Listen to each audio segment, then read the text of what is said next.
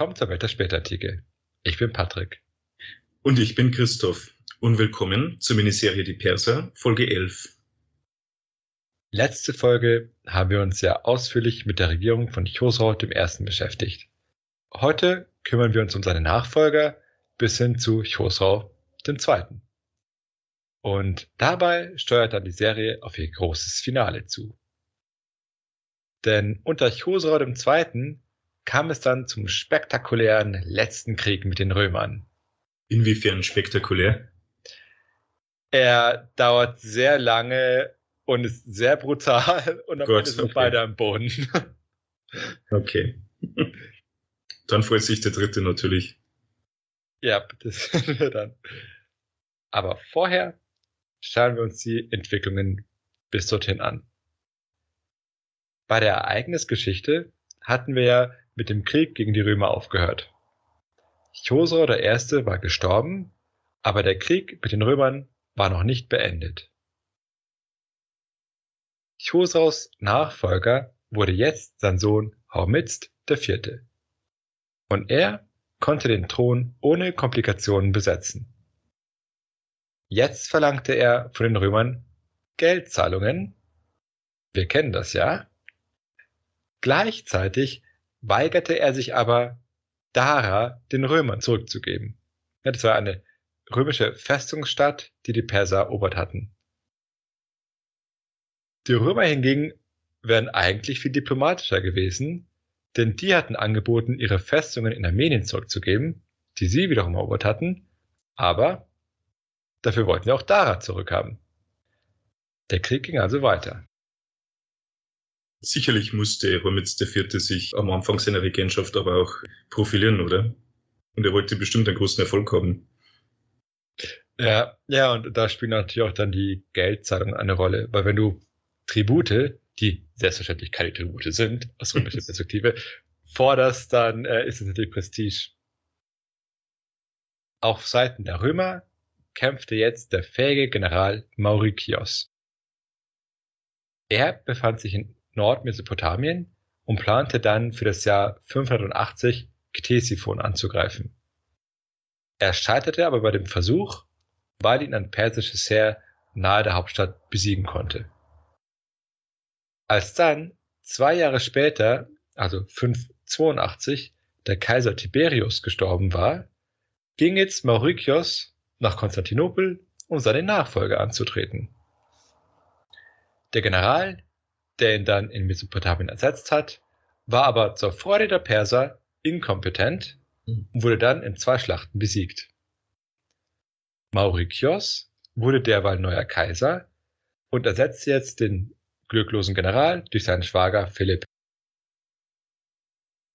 Der Krieg ging dann aber bis zum Jahr 589, also noch sieben weitere Jahre weiter. Natürlich ohne, dass einer der beiden Seiten irgendein Durchbruch gelungen ist.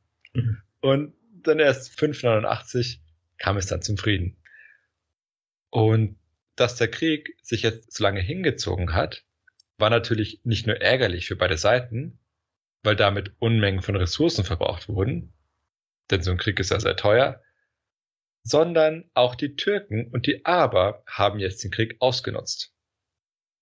Denn die Araber plünderten jetzt die Grenzregion zu Persien, also in etwa den Süden des heutigen Irak, und die Türken wiederum haben den Nordosten angegriffen, denn die kamen ja aus Zentralasien.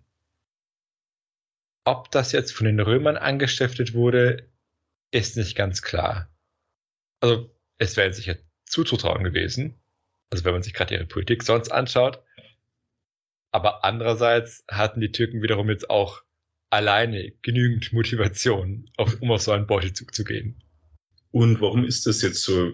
Also wenn der Krieg eigentlich keinen der beiden Seiten geholfen hat, äh, wieso hat es dann so lange gedauert, bis es zu einem Friedensschluss gekommen ist? Na, irgendwie ist ja immer so wegkriegen, oder? also, okay, also zum einen hat man natürlich bestimmte Kriegsziele, die man aber nicht aufgeben will. Und dann zieht es sich und zieht es sich. Und zum anderen spielt es wohl auch eine sehr große Rolle, dass man das eigene Gesicht nicht verlieren will, wenn man in Frieden bittet. Ja, denn man denke an die unglaublich sympathische Rede von letzter Folge äh, bei den Friedensverhandlungen. Äh, da haben ja auch beide Unterhändler jeweils betont, wie großartig das eigene Reich ist und der eigene Herrscher. Und dass man es natürlich nicht nötig hat, um Frieden zu bitten. Und man es nur macht, weil man so menschenfreundlich ist. und ja, dementsprechend ist es schwierig, wenn es dann der Erste die Initiative ergreift, um uns um Frieden zu fragen. Und es ist heute auch nicht so anders. Also ich, ich weiß noch, im Ersten Weltkrieg gab es ja auch eine Friedensinitiative, 1917 oder sowas. Und da war ja auch ganz umstritten, ah, zeigen wir nicht Schwäche damit. Und, und teilweise wurde es dann auch so gesehen. Und das heißt, niemand will sich eine Blöße geben. Was eigentlich eine schreckliche Situation ist, oder? So, so verselbstständigt sich das dann. Die Geister, die ich rief. Ja, ja, das darf man nicht unterschätzen. Da gibt es natürlich manchmal die Situation, dass ein drittes Land dann ähm, hilft, also äh, versucht den Frieden zu vermitteln zwischen zwei Kriegsparteien. Genau, aber sowas gab es jetzt hier nicht, weil irgendwie entweder alle, ja, ich glaube, alle anderen beteiligten Mächte waren irgendwie, haben nur ihren eigenen Vorteil gesucht. Ja. Und das war jetzt auch nicht unbedingt Frieden, weil du hast ja gesehen, Araber und Türken, die haben ja kein Interesse am Frieden.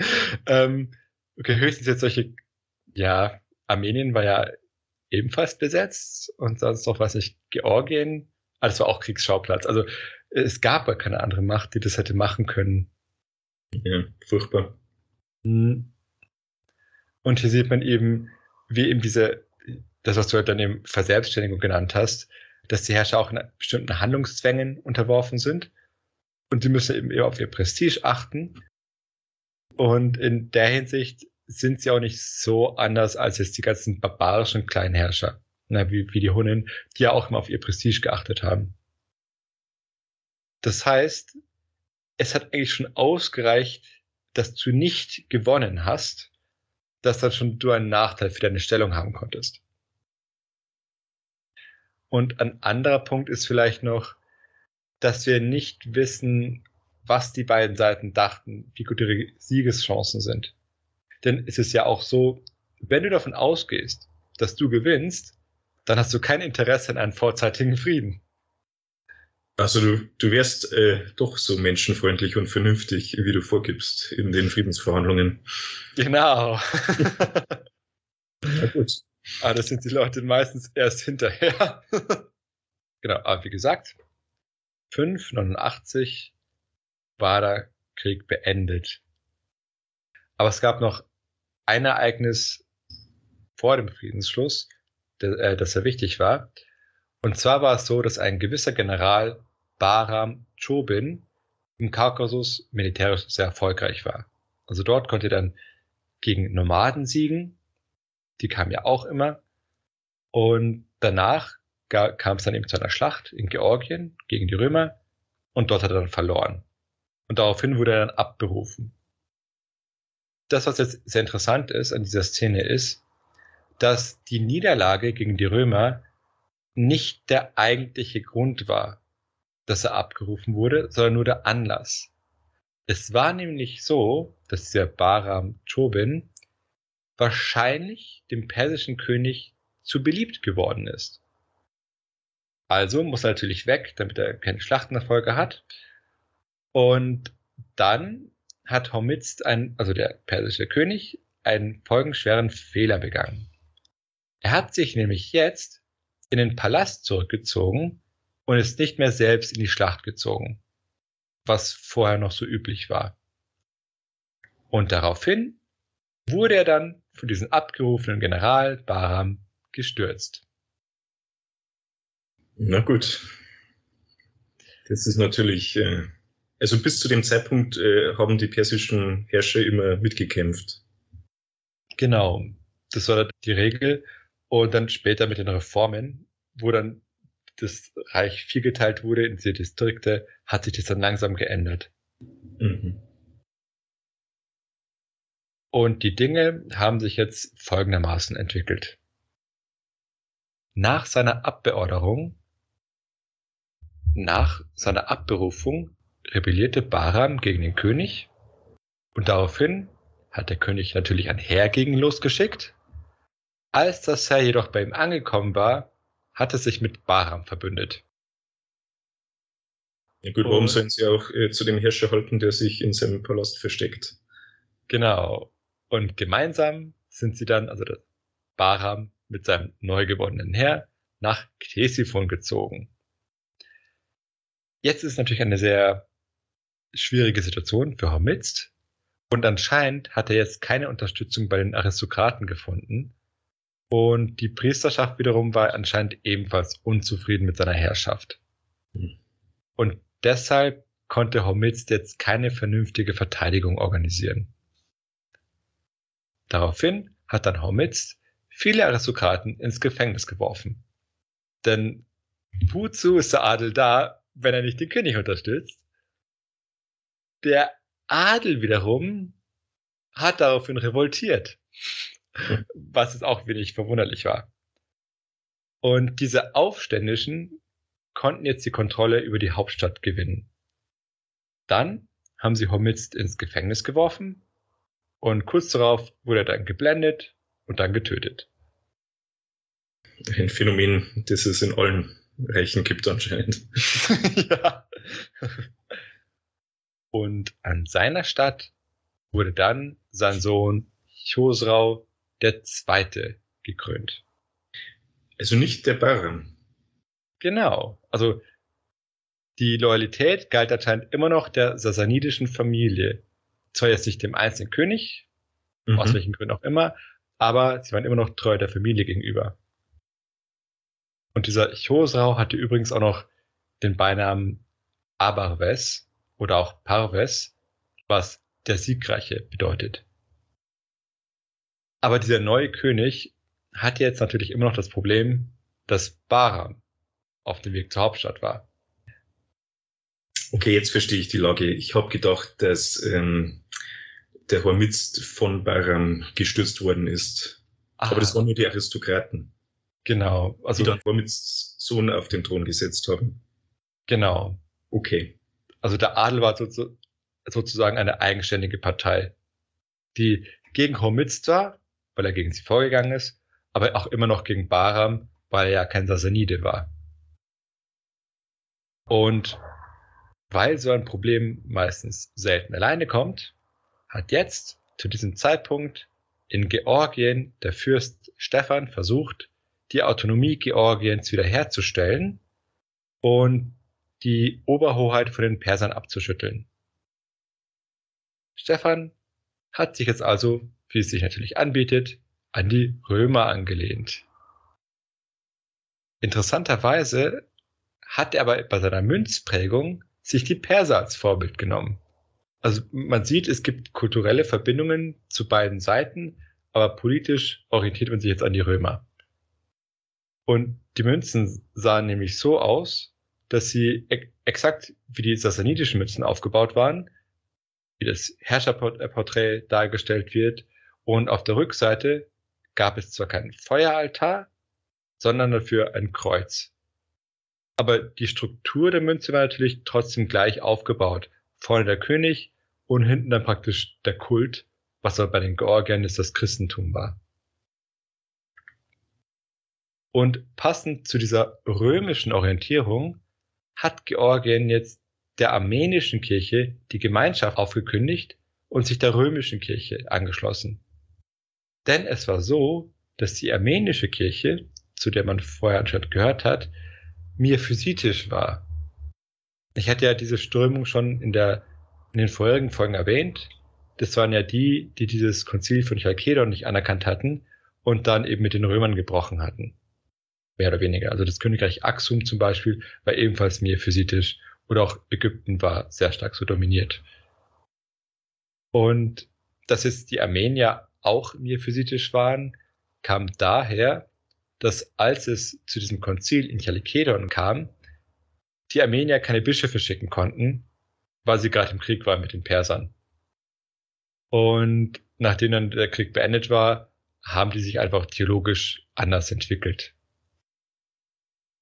Georgien wiederum hat sich jetzt aber bewusst von dieser miaphysitischen Strömung abgewandt und sich stattdessen der römischen Kirche zugewandt um dann von Rom ähm, beschützt zu werden. Genau. So, Chosrau der Zweite hat jetzt dann eben versucht, sich mit diesem Bahram zu einigen.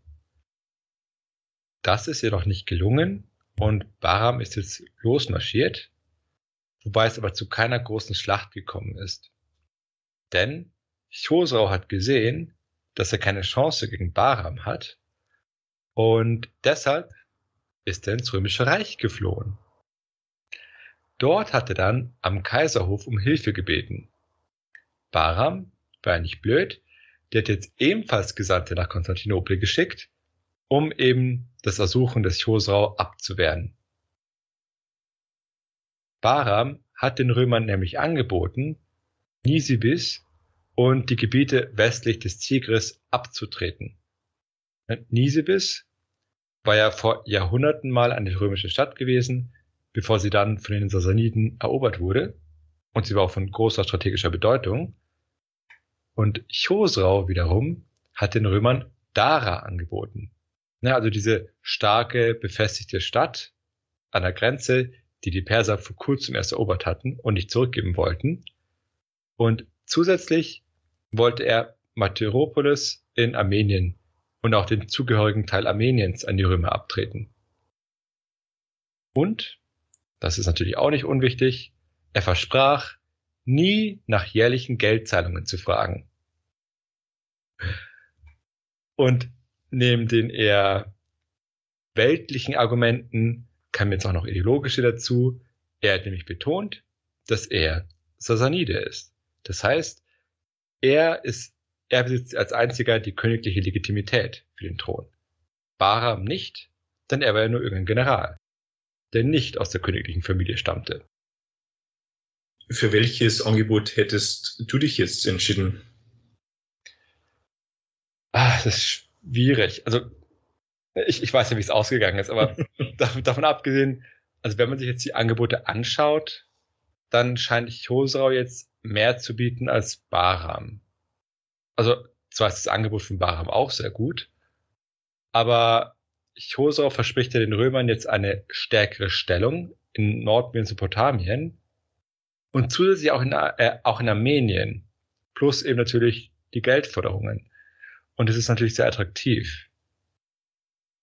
Andererseits hat Chosraus Angebot aber den entscheidenden Nachteil, dass man ihn natürlich erst an die Macht bringen müsste, damit er sein Angebot auch wahr machen kann.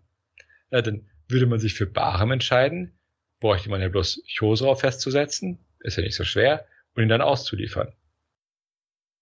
Wenn man sich aber dann für Chosrau entscheiden möchte, müsste man ja jetzt erstmal ein Heer ausrüsten und das dann zusammen mit Chosrau nach Persien schicken.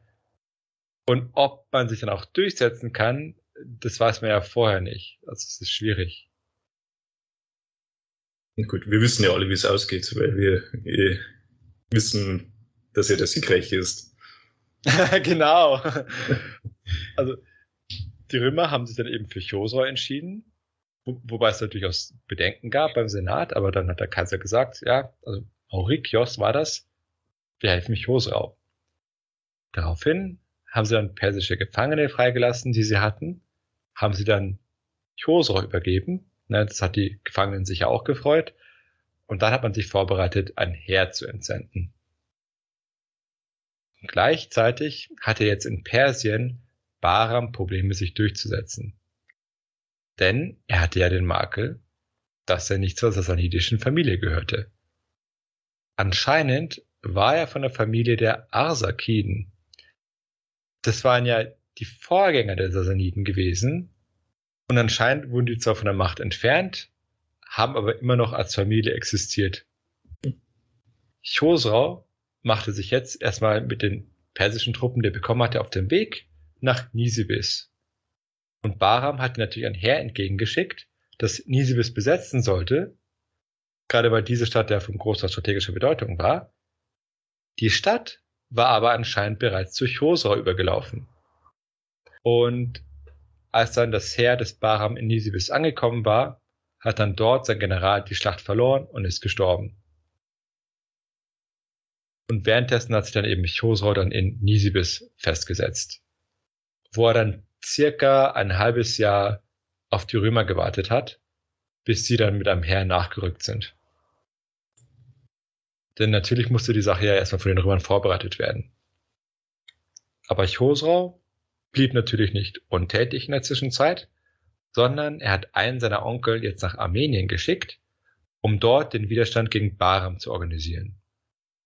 Und ein weiterer Onkel von ihm konnte derweil aus dem Gefängnis fliehen, wo ihn Bahram eingesperrt hatte, und dann ist dieser Onkel ebenfalls nach Armenien gelangt. Dann im Jahr 591, also gerade mal zwei Jahre nach dem letzten Friedensschluss, war dann die römische Armee in Persien angekommen. Nun marschierte Chosrau los und übergab den Römern Dara, wie angekündigt, und eine weitere römische Armee marschierte jetzt über Armenien. Dort wurde ja das Feld bereits für sie vorbereitet durch Chosrau. In Mesopotamien wurde Bahram dann besiegt und Chosrau konnte mit römischer Unterstützung seinen Thron zurückerobern. Bahram floh dann nach seiner Niederlage zu den Türken, wurde dort aber ein Jahr später ermordet. Wahrscheinlich im Auftrag von Chosrau. Und hier endet der Podcast, weil Husa jetzt so dankbar ist und sich den Römern verpflichtet fühlt, dass von nun an immer Frieden zwischen beiden Reichen herrscht. Nicht ganz. Wobei, man muss sagen, dass Chosrau tatsächlich alles eingehalten hat, was er Kaiser Maurikios versprochen hat. Wir werden dann nächste Folge sehen, was die Grenzen dieser Abmachung sind.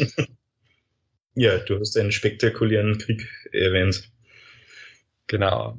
Aber bevor wir uns an die weitere Geschichte machen, will ich noch ein paar Worte zum Aufstand von Barem verlieren. Denn jetzt stellt sich die Frage, wie konnte es überhaupt so weit kommen? Denn zwar wurden ja immer wieder Könige gestürzt oder getötet, doch dann wurden sie ja immer mit Familienmitgliedern ersetzt. Ja, wir erinnern uns, es war ja die Familie der Sasaniden, die das königliche Chwarena besaß und die das Reich seit circa 350 Jahren regierte. Ich überlege gerade, was war die letzte Dynastie, die so lange geherrscht hat in Europa? Oh. Habsburg, oder? Aber ansonsten? Wittelsbacher waren sehr lange an der Macht. Stimmt. Jetzt könnte man natürlich spöttisch sagen, Bayern war aber nie so wichtig. ja, aber stimmt schon. Mir fehlt noch ein, die Romanov natürlich. Ah, wie, ist, seit wann waren die an der Macht? Oder, oder wie lange? ist So 300 Jahre mindestens. Ah. Dann überlege ich, äh, da war Katharina die Große, war sie dann eine Romanov? Mhm.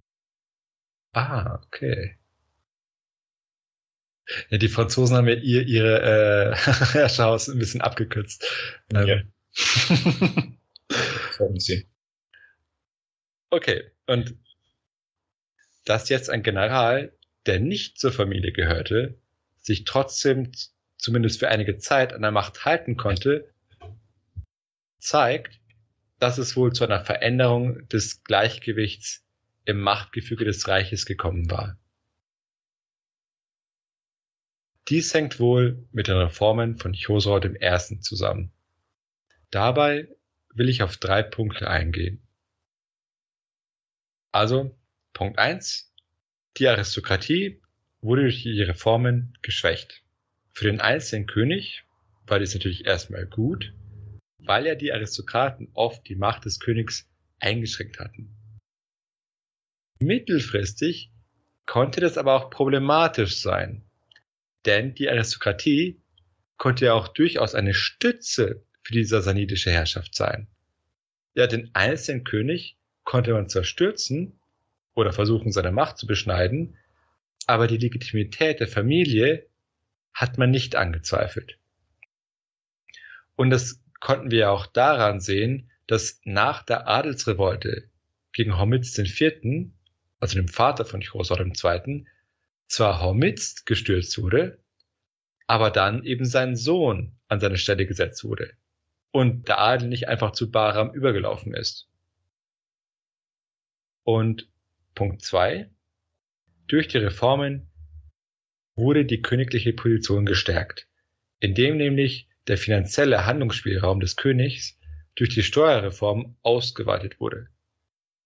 Und auch das klingt natürlich gut für den König, denn er wird jetzt ein bisschen unabhängiger von der Aristokratie. Aber das heißt auch, dass jeder, dem es jetzt gelingt, das Königtum zu usurpieren, jetzt bessere finanzielle Mittel zur Verfügung hat, um sich gegen die Aristokratie zu wehren, also gegen Loyalisten. Denn es ist ja immer so, um den Herrscher gibt es ja immer auch eine Elite, auf die man angewiesen ist. Und das bindet zum einen natürlich an diese Elite und engt auch den eigenen Handlungsspielraum ein, aber andererseits bietet es auch einen gewissen Schutz vor Usurpationen. Denn jeder Usurpator muss sich ja erst mit diesen Eliten arrangieren, wenn er sich an der Macht halten will. Und das heißt, dass je besser der König mit der Elite verzahnt ist, desto schwieriger wird die Machtergreifung durch einen Usurpator. Und wir haben ja auch gesehen, dass eben Baram durchaus Probleme hatte, sich durchzusetzen und zum Beispiel die Stadt Nisibis sofort zu Chosra übergelaufen war. Und dritter und letzter Punkt. Chosrau der Erste hatte ja durch seine Reformen das Militär gestärkt.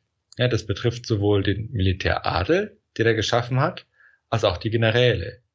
Denn vorher waren die Könige ja stark von den adligen Aufgeboten abhängig. Und davon hatten sich dann teilweise emanzipiert. Und hinzu kam, dass das Reich in vier große Militärbezirke mit vier großen Generälen unterteilt wurde. Das heißt, dass jetzt diesen Generälen sehr viel Macht gegeben war. Also man denke in Bezug auf diese Entwicklungen auch ans Römische Reich. Ja, da hat man ja auch das Problem mit den Heermeistern, gerade im Westen, die ja dann das Kaisertum geschwächt haben. Und bei Hormizd IV. ist eben dann hinzugekommen, dass er sich dann auch in den Palast zurückgezogen hat und dann auch den Generälen die Schlachten überlassen hat. Und dadurch, dass er dann eben nicht mehr selbst direkten Kontakt hatte mit den Truppen, ist natürlich auch sein Einfluss auf das Heer gesunken. Denn Soldaten sind dann meist vor allem ihrem Heerführer gegenüber loyal. Und wenn das der König ist, gut für den König. Wenn es aber jetzt ein anderer ist, kann das natürlich eine Gefahr für den König werden. Und auf diese Weise konnten dann die Reformen Chosraus des Ersten, die das Königtum eigentlich gestärkt hatten, gleichzeitig auch die sassanidische Position untergraben, wenn man nicht aufgepasst hat.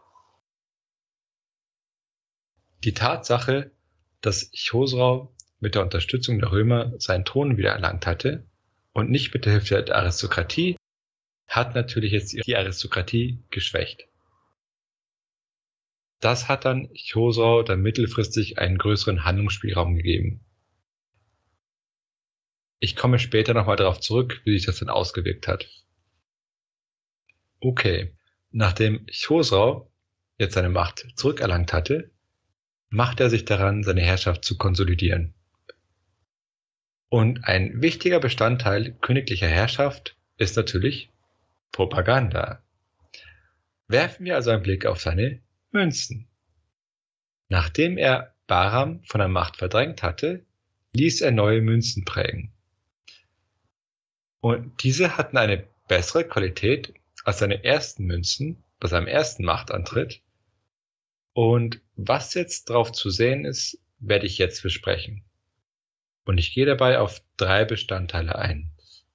Erstens, die Münzen wurden wieder mit dem Titel Shah Shah geziert, also König der Könige. Zudem wurde auch das Wort Chwarna aufgeprägt. Und drittens trug er jetzt auf den Münzen eine geflügelte Krone. Also zum ersten Punkt. Shah Shah war ja der offizielle Titel der sassanidischen Könige. Er war aber nach einer Weile auf den Münzen außer Gebrauch gekommen. Und jetzt wurde er wieder reaktiviert. Er bezog sich dabei wohl eben auf die Gründer der Dynastie und betonte, dass die rechtmäßige Herrschaft wiederhergestellt wurde. Und passend dazu hat er sich auch als Zeichen dieser Wiederherstellung erneut krönen lassen. Und Teil dieser Krönung war eine neue Krone. Der Numismatiker Göbel hat darauf hingewiesen, dass es allgemeine Praxis war, bei Unterbrechung der königlichen Herrschaft nach Wiedererlangung der Herrschaft eine neue Krone herzustellen. Diese neue Krone symbolisierte dabei das wiedererlangte Chwarna des Königs. Zur Erinnerung, das Chwarna war ja das Konzept aus dem Zoroastrismus, das einen besonderen Glanz dargestellt hat, den eine Person von den Göttern bekommen hat. Ja, und durch diesen Glanz war man dann erfolgreich. Und besonders die sassanidische Familie betonte dann innerhalb ihrer Königsideologie, dass sie ein besonderes Chwarna besaß. Und sowohl die neu geflügelte Krone als auch das Wort Chwarna wurden ihm jetzt auf die Münze gebracht. Und Chosrau war dabei der erste König, der auch das Wort Chwarna auf die Münze gesetzt hat.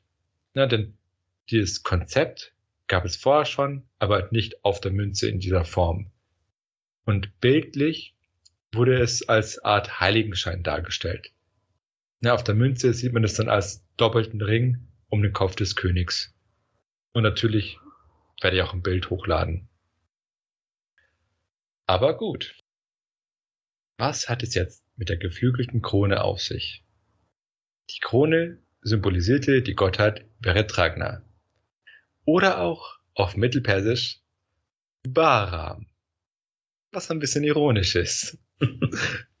Und Baram, also der Gott, wurde dabei eng mit dem Chvarna assoziiert und trug entsprechend dann auch immer Vesta, also dem heiligen Buch der Zoroastrier, den Beinamen Träger des Chvarna. Und es ist auch die Gottheit Baram, die den Rechtschaffenden zu Siegen in der Schlacht verhilft. Das heißt, Chosrau II. propagierte mit dieser Münzprägung und der neuen Krone nicht nur die Wiederherstellung seiner Macht, sondern auch seine eigene Rechtschaffenheit und die Rechtmäßigkeit seiner Herrschaft. Und jetzt machte sich Hosrau natürlich daran, seine Unterstützer zu belohnen und seine Feinde zu bestrafen. Also hinzurichten, ganz konkret. Hm. Nur waren jetzt die beiden Onkel ein Problem. Ja, ich hatte dir ja erwähnt, der eine war ja geflohen aus dem Gefängnis und dann nach Armenien, der andere war auch im Auftrag des Chosrau nach Armenien gegangen. Jetzt war es aber so, dass diese beiden Onkel zwar Chosrau unterstützt hatten, sich aber vorher am Sturz von Homitz beteiligt hatten, also dem Vater von Chosrau. Also wurde jetzt der eine zur Strafe ertränkt. Und als dann der andere Onkel namens Bistam das mitbekommen hat, hat er jetzt rebelliert. Denn er wusste, dass er der Nächste sein wird. Inwiefern ist das jetzt ein Kompromiss, jemanden zu ertränken, wenn er einerseits was Gutes, andererseits was Schlechtes getan hat? okay, Kompromiss ist nicht wirklich. Ähm, ja. ja, ist das die Frage, bestrafst du ihn oder, oder lässt du den, äh, äh, lässt du ihn leben? Und wahrscheinlich hat dann doch mehr, mehr gezählt, dass er den Vater vorgetötet hat. Was man vielleicht auch bedenken muss, es gibt ja, du musst ja als Herrscher eine Unterscheidung machen. Wen brauchst du, um an die Macht zu kommen und wen brauchst du, um an der Macht zu bleiben? Und offensichtlich hat er natürlich vorher gebraucht, um die Macht wieder zu bekommen und jetzt hat ihn nicht mehr gebraucht und jetzt konnte man es sich leisten, sich zu erinnern, was für ein Unrecht er dem Vater getan mhm. hat. Okay. Okay, aber jetzt der andere Onkel, Bistam, hat sich jetzt auf seine eigene arsakitische Herkunft berufen. Was auch interessant ist, dass der auch anscheinend mit denen verwandt war. Und er hat damit betont, dass er ein würdiger König ist, denn die Sassaniden hatten ja unrechtmäßigerweise den persischen Thron an sich gerissen. Und zusätzlich hat Bistam dann die Schwester des besiegten Bahram geheiratet und hat auf diese Art und Weise auch dessen Unterstützer auf seine eigene Seite gezogen. Und in relativ kurzer Zeit kontrollierte er dann zeitweise den östlichen und den nördlichen Reichsteil, also von diesen Militärdistrikten. Das heißt, er konnte sogar von hier aus Medien bedrohen, also das Herzstück Persiens. Chosrau sandte jetzt natürlich Heere gegen ihn aus, sodass dann Bistam sich zur Südküste des Kaspischen Meeres zurückziehen musste. Daraufhin liefen dann einige armenische Einheiten zu Chosor über und mit Hilfe des armenischen Fürsten Bagratuni schlug er dann Bistam in einer Schlacht und Bistam fand dann den Tod. Dabei wurde er entweder im Auftrag Chosraus von den Heptaliten oder den Türken getötet oder von seiner Ehefrau. Also ganz klar ist es nicht. Es hat dann aber noch einen weiteren Heereszug gebraucht, bis dann die letzten Unterstützer der Rebellion besiegt waren. Im Jahr 601 war dann der Iran endlich unter Chosroe II. wieder geeint.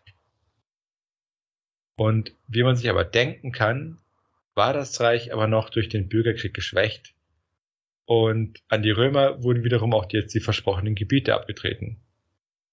Das heißt, dass sich die außenpolitische bzw. strategische Stellung Persiens verschlechtert hatte. Aber man pflegte zu den Römern unter Kaiser Maurikios gute Beziehungen. Nur einmal kam es anscheinend zum Einfall der Gassaniden auf persisches Gebiet. Die Gassaniden waren eine arabische Gruppe, die mit den Römern verbündet war. Das war im Prinzip das römische Gegenstück zu den Lachmiden. Maurikios hat dann aber Gesandte geschickt und beteuert, dass die Gassaniden nicht von den Römern angestiftet wurden, sondern selbstständig gehandelt hatten. Derweil kam es dann aber zu Spannungen zwischen Chosor II. und den Lachmiden. Denn der lachmidische König hatte ihn nicht unterstützt. Und deshalb wurde er im Jahr 602 gefangen genommen und getötet. Chosrau wollte jetzt wahrscheinlich die lachmidische Dynastie abschaffen. Deshalb hat er jetzt in Hira, also der Hauptstadt der Lachmiden, einen neuen Anführer eingesetzt und der kam aus dem arabischen Stamm namens Tai und zusätzlich zu diesem neuen Anführer wurde ihm jetzt auch ein persischer Statthalter an die Seite gestellt. Diese neue Ordnung hat dann aber zu noch mehr Spannungen geführt mit den Arabern und so kam es dann zu Plünderungszügen der Araber gegen Mesopotamien.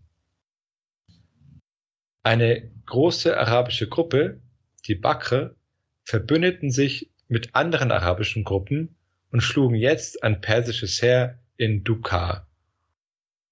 Und auch wenn jetzt dieser Sieg jetzt von keiner großen politischen Bedeutung war, hatte er jedoch eine starke Signalwirkung. Denn er zeigte jetzt den Arabern, dass sie vereint ein persisches Heer schlagen konnten.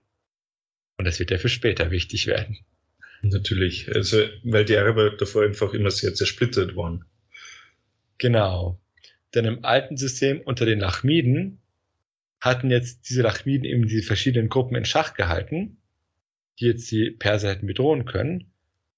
Und zwar war es so, dass die Lachmiden eben eine Hegemonie hatten über diese Gruppen, sie aber auch gleichzeitig gegeneinander ausgespielt haben, um ihre eigene Macht zu sichern. Also das klassische Prinzip von Teile und Herrsche.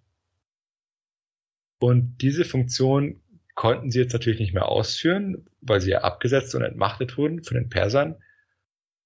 Und die Perser selbst haben es anscheinend versäumt, dieses Machtvakuum vernünftig zu füllen und eben diese lachmidische Politik weiterzuführen.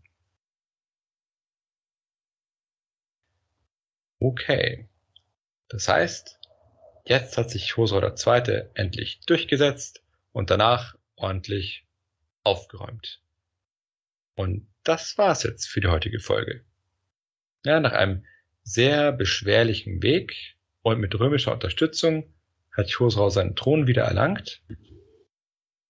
Doch wenn man sich die folgenden Ereignisse ansieht, werden die Römer wahrscheinlich bereut haben, dass sie diesem Mann geholfen haben. Denn nächste Folge sehen wir den Beginn des größten und zerstörerischsten Krieges, den es je zwischen den Römern und den Persern gegeben hatte. Es war der letzte große Krieg der Antike und er zerstörte die alte Ordnung vollkommen. brachte die Römer an den Rand der Vernichtung und führte zum Untergang der Sassaniden.